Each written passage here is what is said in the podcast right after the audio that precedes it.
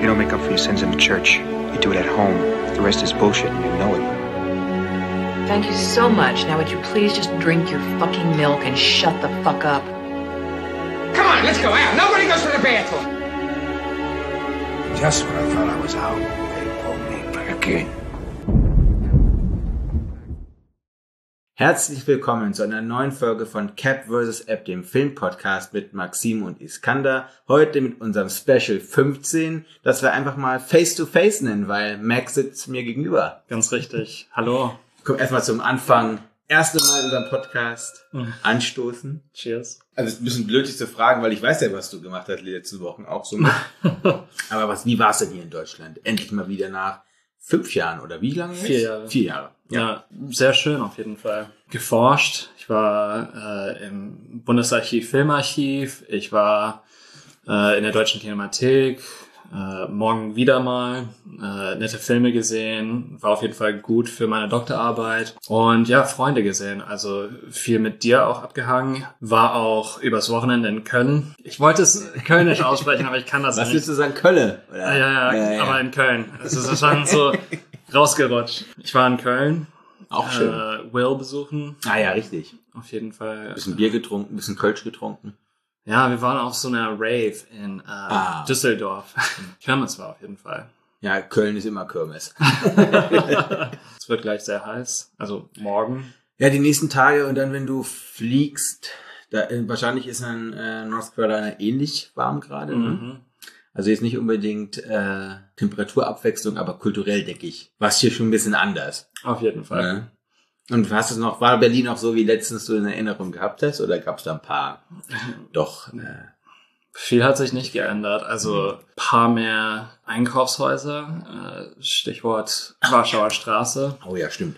Wie heißt das Ding da eigentlich? Eastside Mall? Nee. Ja, keine Ahnung. Also Arkaden... Ja. Passagen. Das sieht so aus wie die Messe eigentlich, ne? So riesig großer Tanker. Das ist unglaublich hässlich. Ja. Also bis auf heute läuft es eigentlich mit den öffentlichen Verkehrsmitteln viel besser. Weil die heute hat sich mit alles verschworen. Wollten wir pünktlich aufnehmen und dann das. Odyssee vom Ostkreuz bis hierher. Eigentlich eine super leichte Fahrt, weil du steigst eigentlich nur in einen Regio ein. Mhm. Da kann man zu Fuß laufen oder noch einen Bus nehmen oder eine Tram nehmen. Aber wir haben ja Ferienzeit, das bedeutet hier in Potsdam, die Tramlinie wird gerade für 2 Wochen lang lahmgelegt. Dann hast du die Stadtbahn in Berlin, die einfach mal geschlossen ist. Die sind ja alle ausgeflogen. Gibt ja kaum Touristen in dieser Stadt, ne? Die da irgendwie auch mitfahren wollen. Vom Brandenburger Tor zur Friedrichstraße und zurück, ne? 9-Euro-Ticket war trotzdem eine tolle Erfindung für dich, für diese 3 Wochen. Auf jeden Fall. Ja. Konntest du ja auch in Köln damit fahren dann. Richtig. Also ich finde, man kann das... ich finde das auch eine der wenigen guten Errungenschaften der letzten Monate, muss man mal so sagen.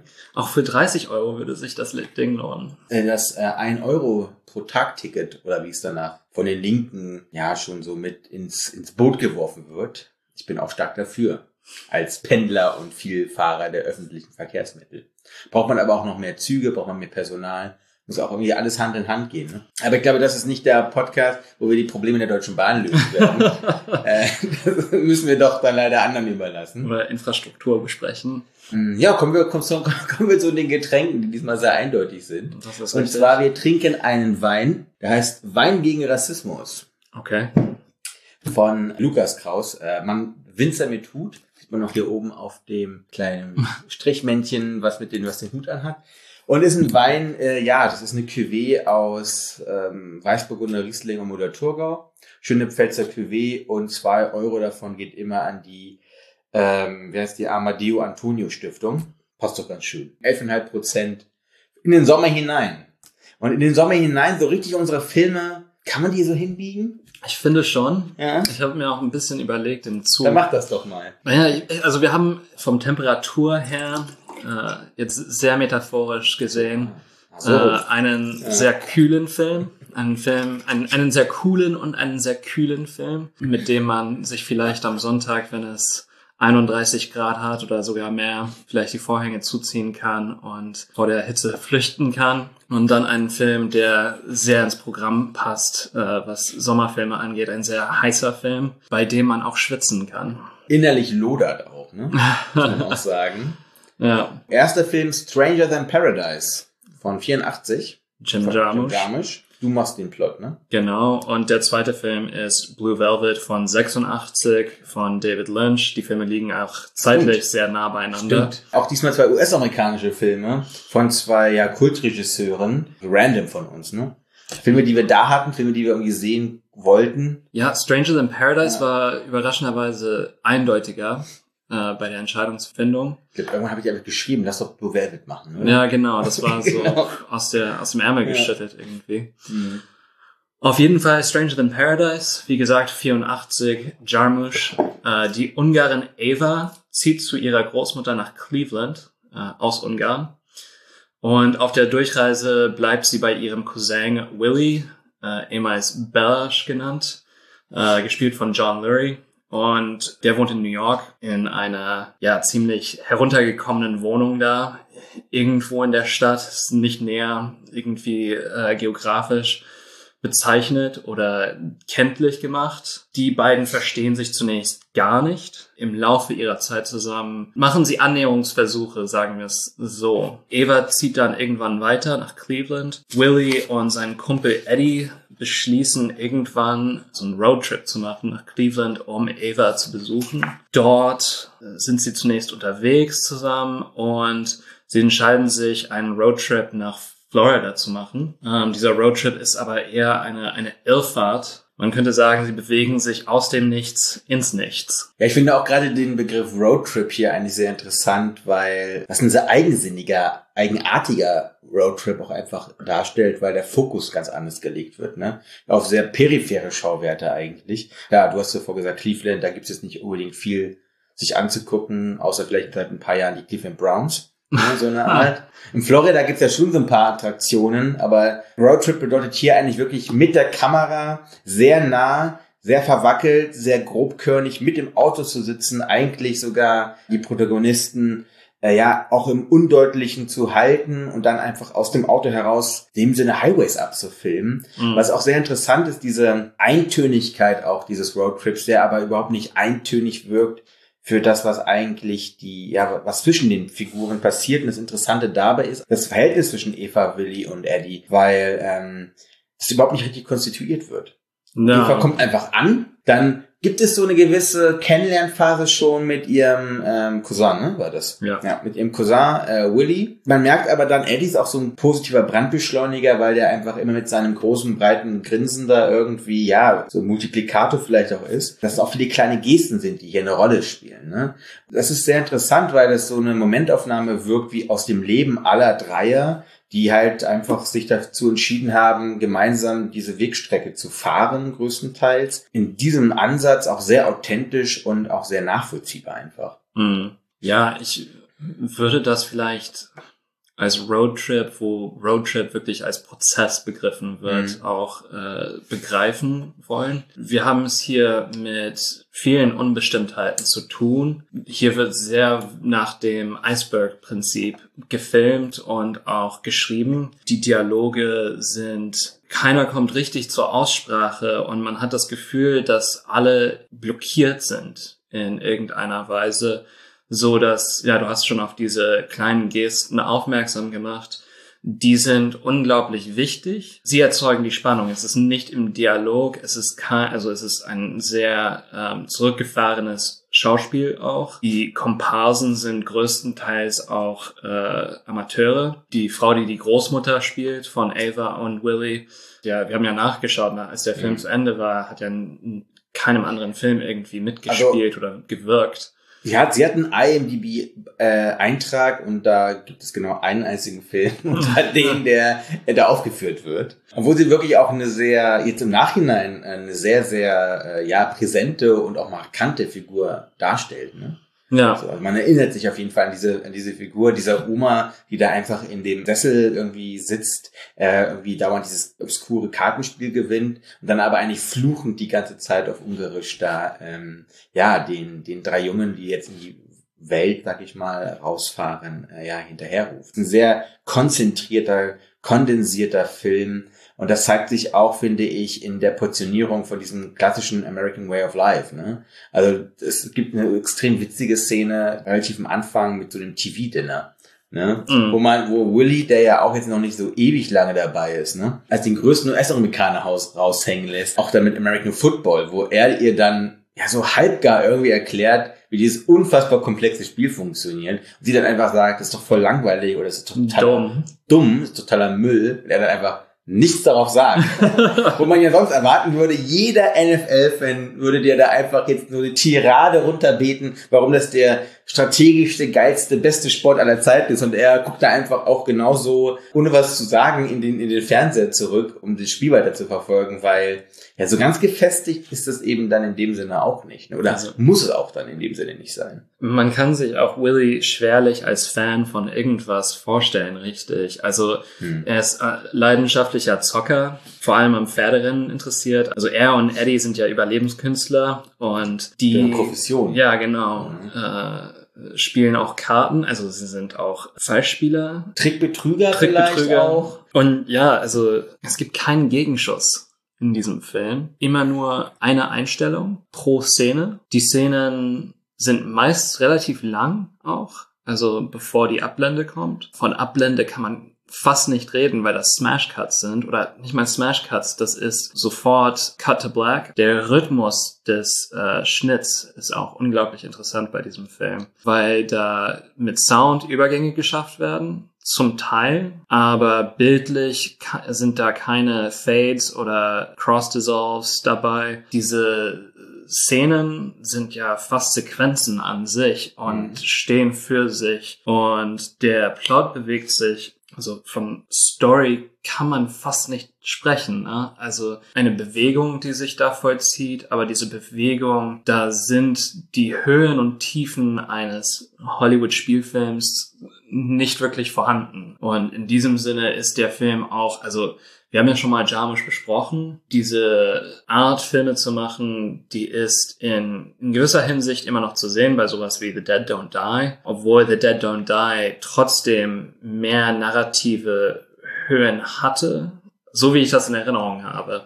Na, das ist ein Zombie-Film gewesen, der an sich ja schon eine sehr dramatische Struktur ja vornherein hat. Also es geht darum, dass irgendwelche Figuren die Apokalypse überleben. Strukturiert oder eben selbst. Oder eben nicht. Ich finde, das ist ganz interessant, weil ich finde, diese Cuts können wir es eigentlich nennen, ne? Diese wirklich schwarzen, das sind fast Zwischentitel, die da reingepackt werden. Die segmentieren, die separieren eben auch wirklich die einzelnen Handlungen, die, wie du sagst, so Mikrohandlungen ja fast aufweisen. Ne? Mhm. Und die normalerweise ja vielleicht zusammengefasst werden würden bei einem narrativen Film. Hier würden sie aber segmentiert und entwickeln dadurch aber, wie du auch schon gesagt hast, so einen ganz eigenen Rhythmus und eine ganz eigene Struktur. Und ich finde das ein super spannendes filmisches Element oder filmisches Stilmittel oder generell filmisches Erzählmittel dann eigentlich auch, was hier Jarmusch benutzt. Du hast schon Dead Don't Die angesprochen. Was ich auch an diesem Film so unfassbar schön finde, ist, wir haben, wie gesagt, keinen Riesencast. Wir haben einen Cast, der ja eigentlich fast nur aus Unbekannten besteht. Ja, bis auf John Lurie. Und John Lurie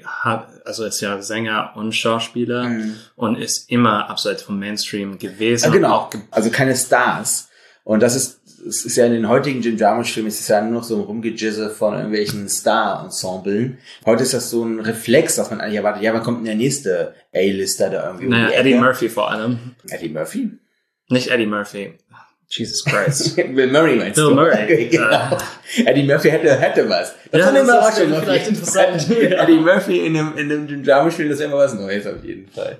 Aber du kannst ja eigentlich jeden nehmen da von seinen Leuten. Ne? Also auch ein Tilda Swinton muss natürlich immer auftauchen. Und es sind einfach so 20 A-Lister, die da einfach sich gegenseitig mit ihren schauspielerischen Muskeln ja fast schon wegdrängen. Mhm. Und hier ist das halt so... Also aus mehreren Sinnen sehr interessant reduziert, auch das, was uns gezeigt wird an Schauspiel, ist extrem reduziert. Ich finde, das ist auch fast schon zeitlos auch dadurch, weil einfach kaum ein Gramm Fett dran ist an diesen filmischen Mitteln, am schauspielerischen Mitteln, an den ästhetischen, auch an den musikalischen Mitteln. Auch die Musik ist hier sehr spontan, wird hier so benutzt und in der Diegese auch ja eigentlich immer verortet. Dann zieht sie sich aber weiter. Vielleicht ist das eines der wenigen verbindenden Elemente, ist dann doch das Auditive, dass es entweder in die schwarzen Cuts hineingeht oder aus den schwarzen Cuts hinausgeht. Mhm. Und Minimalismus pur mit der Kamera, was wir da eigentlich beobachten. Ja, und ich finde auch Eva unglaublich spannend als Schauspielerin, weil sie auch reduziert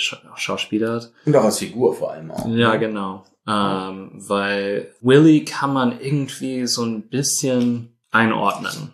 Und Eddie auch. Eva bleibt immer so ein bisschen, ja, verhalten, undurchsichtig und wird dadurch, also sie ist für mich die interessanteste Figur in diesem Film, eben weil sie auch ein Enigma darstellt. Sprüche raushaut, wie, ich habe mir da ein paar Sachen aufgeschrieben. Sie trägt immer so ein Transistorradio bei sich mit Kassetten, also so ein Kassettendeck, wo sie Screaming Jay Hawkins hört. Da sagt sie auf einmal, "It's Screaming Jay Hawkins and he's a wild man, so bug off", weil Willy sich über die Musik beschwert. Und auch dieses "so bug off", also nicht fuck off, sondern bug off. Also diese, ja, Nuancen und so Eigenheiten, die da zur Sprache kommen, also wörtlich zur Sprache kommen, finde ich richtig cool. Oder ist ja sogar, sie kommt ja eigentlich straight aus Ungarn, ne? Ja, genau. Dann bringt sie schon so einen gewisse Sprache und Idiome mit. Es muss auch gar nicht immer alles dann auf dieser Weise so authentisch wirken, sondern es ist ein Experiment, es ist auch etwas, was im Zeitpunkt des Films dargeboten wurde oder was ja für den Moment gelebt hat, ne? Weil das ist ein Film, weil du schon gesagt hast, narrativ ist das ja nicht unbedingt fesselnd, was da passiert. Ein Film, mit dem kann man sehr gute Zeit verbringen für die 1,5 Stunden. Und der entlässt einen mit einem schönen Gefühl, lässt ein paar Reminiszenzen zu. Und man muss das auch alles nicht so ernst nehmen. Vielleicht ist das auch dieser spielerische Gedanke dann, der in diesem Film einfach so vibrant dabei ist und was diesen Film auch immer wieder schauens und sehenswert machen wird, ne? Ja, ich habe ein bisschen damit gerungen heute, als ich mir meine Notizen angeschaut habe und ein bisschen zusammengefasst habe. Ein trauriger Film ist er nicht. Es gibt den dünnsten Hauch von Melancholie, aber das ist jetzt kein, er suhlt sich auch nicht in dieser, also man könnte ihn sich anders vorstellen, glaube ich. Die Gefühlslagen, die da geschildert werden, aber die auch, also sich transponieren gewissermaßen auf die Zuschauerin, die sind sehr uneindeutig und ich glaube, das macht auch diesen Film aus und macht ihn auch so interessant, weil er zum Denken anregt, aber auch durch diese affektiven Unbestimmtheiten und auch teilweise Ungereimtheiten. Weil es ist nie wirklich klar, was will Willy von Eva? Was will Eva von Willy auch im Umkehrschluss? Also man könnte das fast diagrammatisch darstellen, also wie diese Figuren zusammenkommen. Dann Eddie aber bitte nicht vergessen, ne? Eddie natürlich auch. Kurze Zeit nebeneinander her oder die gleiche Bewegung vollziehen und dann in 3 grundverschiedene Richtungen einander auch verlassen. Ich glaube, das ist jetzt nicht gespoilert, oder? Nee, ich habe das ja auch schon davor mal gesagt mit diesen 3 Personen, die einfach eine Wegstrecke miteinander fahren. Dieser zeitlose oder diese universellere Gedanke dahinter, weil bei jedem Einzelnen oder bei jeder Einzelnen auch nicht unbedingt anders. Ne? Du hast immer Wegstrecken, du hast irgendwelche Abschnitte, in denen du mit ganz gewissen Menschen, wo du auch vielleicht verpasste Chancen hast, weil das ist ja am Ende des Tages auch der Fall. Eigentlich gibt es ja mehrere Abschiede, die passieren von Figuren und trotzdem ringen sie sich nochmal zurück, aber verpassen sich am Ende des Tages auch. Es gibt eine weitere Erzählung, vielleicht gibt es auch mehrere, es gibt 100 Erzählungen, wie diese 3 Personen, wenn sie anders gehandelt hätten, dass auch ein anderes Ende hätte nehmen können, auch eine längere Wegstrecke oder eine finale oder eine, auf ewig bestehende Wegstrecke hätte sein können. Das ist ein sehr interessanter Aspekt, dass diesem Kleinen hier auch im Detail so viel Raum gegeben wird, weil, wie gesagt, man dieses Minimalistische es ihm ermöglicht, aber wenn man darüber nachdenkt, eigentlich auch folgenschwere Entscheidungen und stilistische Sachen sind. Ne? Also ein sehr folgenschwerer Film eigentlich so. Ja, aber die Folgen lassen sich ja nur, also sie sind angedeutet auch. Genau. Also, aber die lassen sich nicht verneinen. Ne? Nee, das ist richtig. Das ist die große Kunst dahinter. Ne? Und wir haben ja schon dieses Fahren angesprochen. Ich meine, es ist auch ein Film, in der es um Erfahrung oder eben die Unmöglichkeit der Erfahrung geht. Also eben, dass Amerika sieht aus wie eine postapokalyptische Landschaft aus teilweise. Und es gibt einen anderen Moment, also das wird ganz klar im Film auch gesagt. You come someplace new and everything just looks the same. sagt Eddie, glaube ich. Also, dass alles gleich aussieht, aber dass niemand sich da festhaken kann. Ja, wie gesagt, also das Fahren wird dann eben zu einem Sinnbild dafür, dass niemand so richtig auch ein Gefühl der Heimat entwickeln kann. Also diese Menschen sind gewissermaßen ohne Heimat unterwegs, weil Ungarn bleibt einfach nur so eine Ziffer oder eine... Ja, einfach ein Ort auf einem Atlas, ne? Oder? Genau. Ja. Das existiert als Symbol irgendwie, aber als Symbol, das nur auf andere Symbole verweist, das keinen Content an sich hat. Mhm. Dann macht eigentlich auch fast wieder der Titel Sinn, ne? Eine große Reise, der Weg ist das Ziel, ist immer so eines von diesen Sachen, die so in Bettlaken gestrickt werden. Plattitüde, aber, ja. Genau, aber Teil darin findet man da auch, ne? Aber was auch Jim Jarmusch hier gezeigt oder gemacht hat, eben im Verbund mit dem gesamten anderen Gewerken, ist wirklich uns, ja, so auch mit so einer Beschwingtheit, das irgendwie zu vermitteln und eben nicht mit Kitsch. Ja, oder auch eben nicht mit Bedeutungsschwere und mit so einer ganz gewissen Dröseligkeit, die ja dann bei solchen universalen Themen, wie wir schon besprochen haben, meistens von Lars von Trier oder von meinem Liebling, Malick, die einfach Bedeutungsschwere immer erzeugen, einfach dadurch, dass sie alles überwuchten. Und das ist das nicht. Das Ding nimmt einfach, nimmt die 1,5 Stunden mit Leichtigkeit, aber bleibt trotzdem bedeutungsvoll übrig. Ne? Und das ist ja die größte Kunst eigentlich, mit Film zu erreichen. Ja. Ich glaube, das sind auch schöne gute Schlussworte dann für den Film. Auch, weil wir wissen ja nie so richtig, wer welchen Film beschreiben wird. Ja, deswegen schreibe ich mir auch immer Notizen auf, für beide Filme. Und ich muss sagen, ich habe mir schwer getan. Ich versuche es einfach mal trotzdem irgendwie mir so zurechtzureimen. Ich könnte auch immer wieder sagen, es ist einfach ein Neo-Noir mit einer romantischen Geschichte verwoben, aber das sollte die ZuschauerInnen, die den Film noch nicht gesehen haben, nicht genug sein, glaube ich. Wir befinden uns in dem kleinen Örtchen Lumberton, in das der junge Jeffrey aus dem, was ist das, College, High School, was war das? College. Aus dem College zurückkehrt, gespielt von Kyle MacLachlan, den natürlich alle kennen aus Twin Peaks. Richtig. Auf dem Weg von einem Hospital, wo sein Vater liegt, findet er auf einem Feld ein verwesendes Ohr. Das bringt ihn dann eben in Kontakt mit der hiesigen Polizei und aber auch dann mit der Tochter von dem einen Detective, Sandy, von Laura Dern gespielt, die ihm dann mitteilt, dass dieses abgeschnittene Ohr oder in andere Untersuchungen die Jazzsängerin Dorothy unterwegs ist, gespielt von Isabella Rossellini, dass die da mit verstrickt ist. Und dann spüren sie Dorothy auf und Jeffrey versteckt sich im Schrank. Ich würde es so lassen.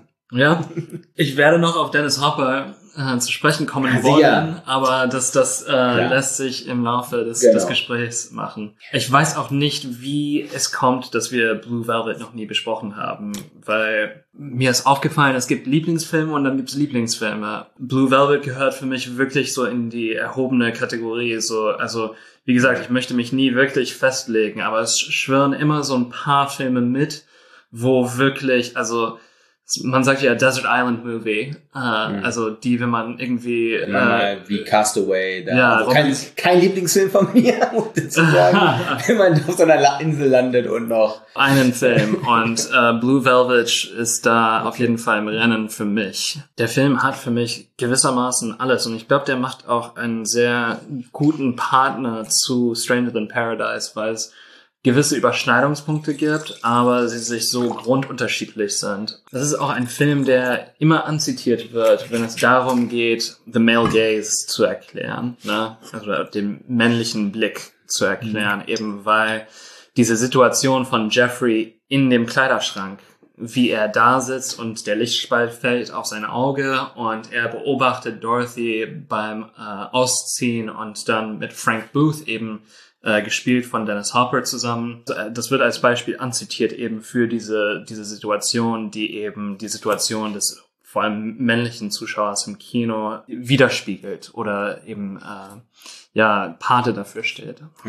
Wo natürlich, hier haben wir eine ganz, ganz klare Reminiszenz auch, oder eine Referent besser gesagt, auch auf Psycho, ne? Wo eben Norman Bates durch das Loch guckt und der gleiche Lichtstrahl einfach durchkommt. Der Film ist so unfassbar sexuell aufgeladen, so ein brutaler Film auch wirklich, ein Film, in dem es auch wirklich sadomasochistische Momente gibt und ja. Naja, ich meine, das ist ein Film, in dem Sex und Gewalt zusammenfallen, genau, und eigentlich eine dunkle Welt, eine sogenannte dunkle Welt uns gezeigt wird, im Gegensatz zum hellen Sonnenschein, der im Opening Credit und in der Endscene ja nochmal heraufbeschworen wird, also ein Bilderbuch Amerika mit wunderbar gepflegten Rasen, tollen Blumen, der Feuerwehrmann winkt von seinem Wagen und die Kinder können ohne Schaden von so einer hier, wie heißt das, darauf achten, dass wenn die Schule vorbei ist, die Kinder vorbeischicken.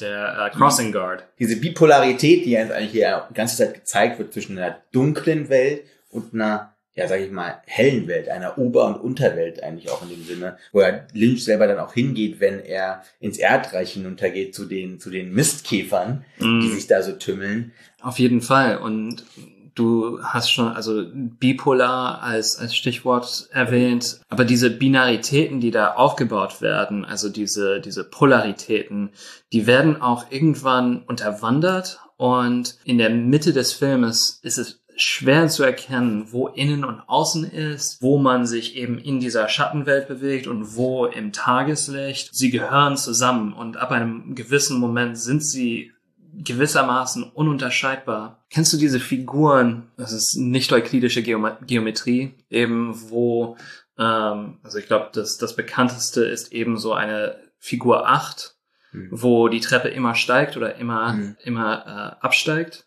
Und diese Art von Geometrie, von Topografie wird in diesem Film aufgebaut, wo zum Beispiel, Lynch ist ja der Regisseur für Treppen, kennt man ja aus Twin Peaks, aus Mulholland Drive eher nicht so, aber Lost Highway vor allem.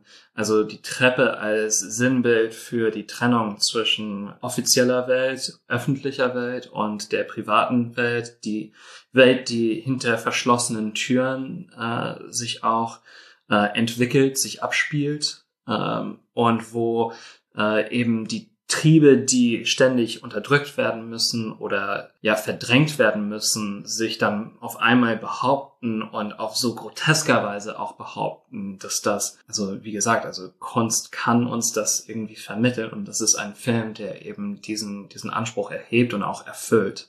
Und da ist aber dann doch ein großer Unterschied zu Stranger than Paradise, nämlich Lynch schafft es hier eben durch wirklich sehr, sehr viele Figuren, die auch alle in ihrer eigenen Anlage, oder beziehungsweise die einzelnen Figuren sind fast schon polar. Nehmen wir mal Sandy und Dorothy zum Beispiel. Oder gutes Beispiel ist auch Frank hier von Dennis Hopper. Mhm. Ja, die Inkarnation eigentlich des bösen, triebhaften Wilden ja darstellt. Des S.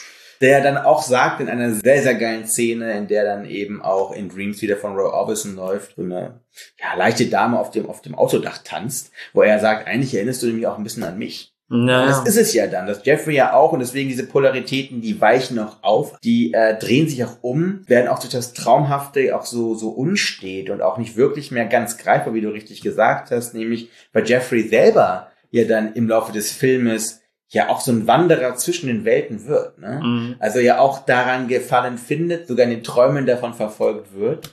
Und ja, das ist wirklich auch durch diesen reichen Figuren, und es gibt so unfassbar geile Personen, wie zum Beispiel, wenn die da beim Bands Haus sind, wo das erste Mal Roy Orbison läuft. Ja, und Dean Stanton taucht da auf und mimt dann den Gesang mit dieser Lampe. Während dann einfach so ein paar, voll schlankere Damen da irgendwie Bier bringen und auf so Couches sitzen. Ich habe dann geguckt, weil ich wollte dann meiner Freundin den modernen Trailer zeigen von Blue Velvet, bevor wir uns dann angucken. Und dann habe ich gesehen von Lana Del Rey. Das ist eine, Darbietung nenne ich es mal, von Blue Velvet. Genau diese Szene, also das ist stilistisch extrem nah dran. Dann verwurzeln sie noch ein bisschen Twin Peaks leider mit so ein paar Vorhängen. Mhm.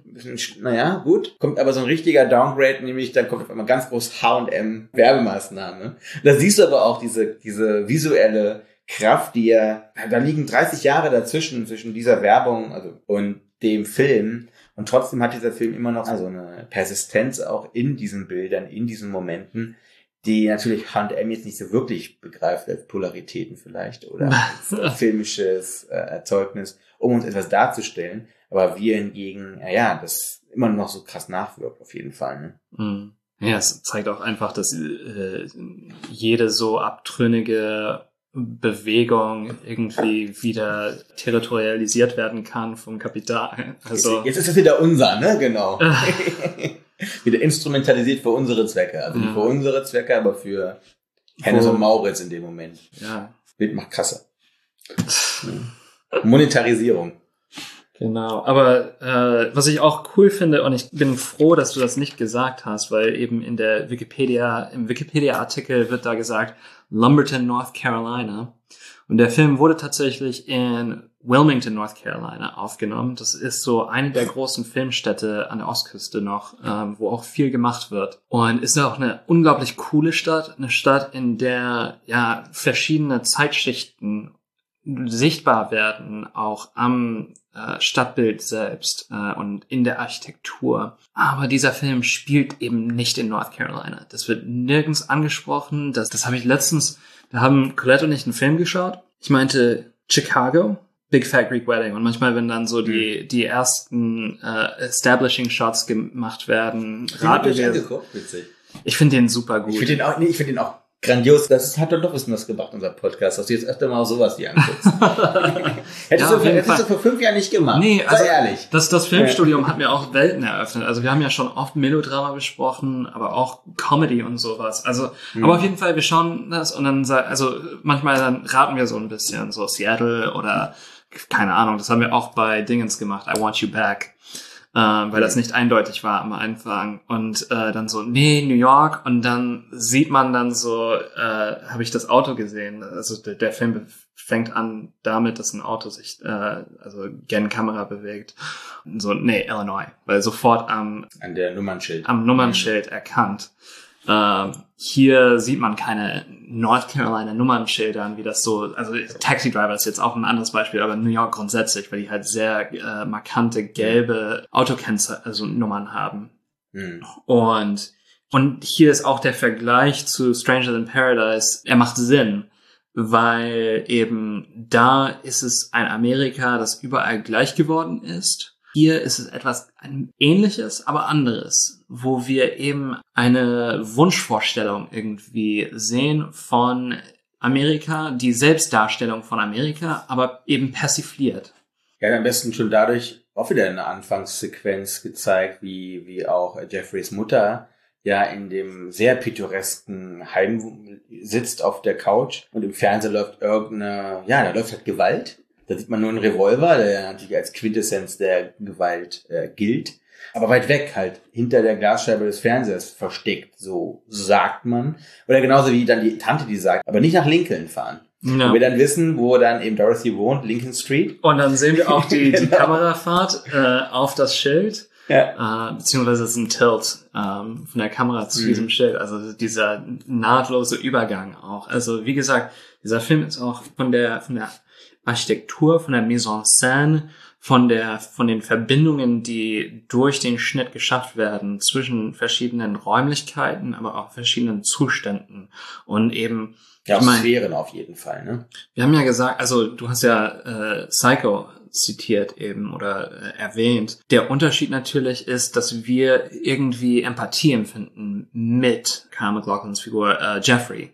Oder mehr Empathie empfinden. Wir sind bei ihm die ganze Zeit. Aber er ist eindeutig ein Spanner. Ja, diese Spannung in ihm ist eben total fesselnd. Jedes Mal, wenn ich diesen Film sehe, sehe ich auch Jeffrey vor allem anders, aber dann auch die anderen Figuren anders. Um nochmal auf den Revolver zu sprechen. Da ist auch auf jeden Fall das ist ein Zitat des Film Noirs natürlich, und eben auch der 40er und 50er Jahre. Und bei David Lynch hat man immer das Gefühl, dass die 60er so nicht stattgefunden haben. Diese idealisierte Selbstdarstellung Amerikas, das arbeitet er in verschiedenen Ausprägungen, in verschiedenen Situationen immer aus. Das ist für ihn so dieser Knackpunkt, Schlüsselpunkt des Seins und des Lebens in Amerika. Wiederholung auch als, das ist teilweise, also bei seinen Figuren pathologisches Wiederholen. Und es erzeugt so eine Mise en Abîme, wo wir eben Repetition auf der Ebene der Handlung haben, aber auch auf der Ebene des Filmemachens. Dieses Spannertum oder Ausspannen von Menschen ist ja eine Wiederholungstat. Also wie gesagt, das ist ein sehr in sich verwobener Film, ein Film mit Ecken und Kanten. Für mich ist das zum Beispiel, ich schaue diesen Film wahrscheinlich zweimal im Jahr. Das ist ein Moment, wo 1080p und die ganzen, also Streaming, wir haben ja schon oft die Probleme damit besprochen, aber dass diese Filme in so einer hohen Qualität erhältlich sind, das macht schon was, weil mir fällt dann auf einmal auf, dass im Haus von Sandy, also des Mordkommissars, da sind irgendwelche komischen Risse oder Ritze in der Wand und irgendwo wahllos reingehämmerte Nägel. Hm. Und wenn man ganz genau hinschaut, sieht man auch, dass dieses Haus so komisch heruntergekommen ist. Und das sind so diese Kleinigkeiten und diese Details, die dann so irgendwie immer wieder neue Lust verschaffen auf diesen Film. Also ich habe die Blu-ray. Mhm. Die Wiederholung finde ich deshalb auch ganz spannend, weil der Kleiderschrank ist ja generell sehr zentral hier, ne? Es gibt eigentlich zwei große Momente, einmal das Voyeuristische und dann nochmal eben, ja, eines der gewalttätigsten Momente. Ich weiß nicht, ob wir das spoilern wollen, können und dürfen. Ich sage immer mal so, da spielt Jeffrey auch wieder eine große Rolle. Ja. Dieser Moment eben, dieses im Schrank, dieses Versteckte, dieses, was eben unter der Oberfläche liegt, dieses nicht entdeckt werden, was ja dann auch diese Quintessenz bedeutet von so einem öffentlichen Auftritt, wie es ja für so normales, pittoreskes Amerika ja gilt, ne? Sich in der Feuerwehr zu engagieren, oder auch in Deutschland zum Beispiel, durch einen Verein da zu sein. Jeder hat ein ganz normales, heterosexuelles, heteronormatives Gefühlsleben.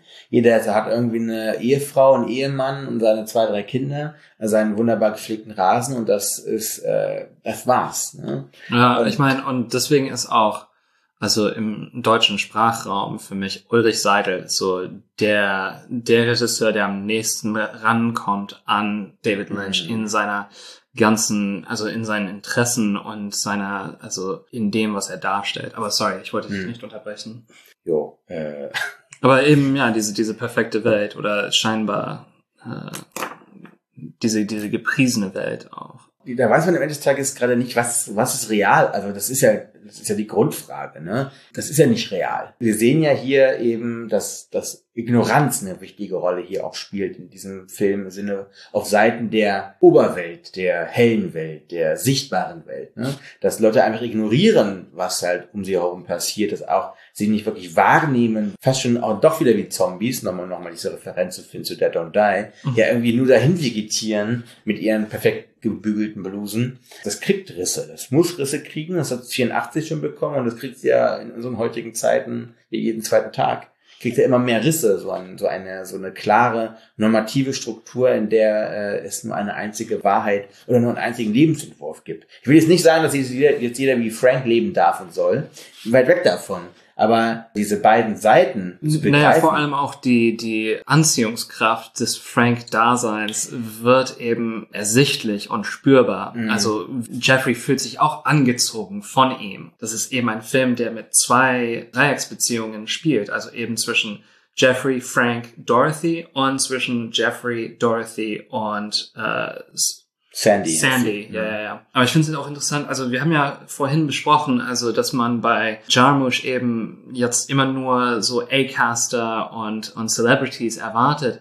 Hier ist es eben sehr interessant, weil wir eben die Tochter von Roberto Rossellini und Ingrid Bergman haben.